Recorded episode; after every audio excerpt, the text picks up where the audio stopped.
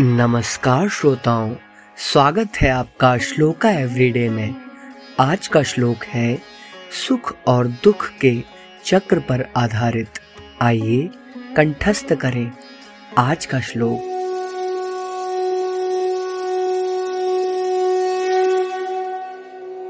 नात्मच्छन्देन भूतानां, जीवितं मरणं तथा नाप्यकाले सुखप्राप्यं दुःखं कापि अद्भुतम्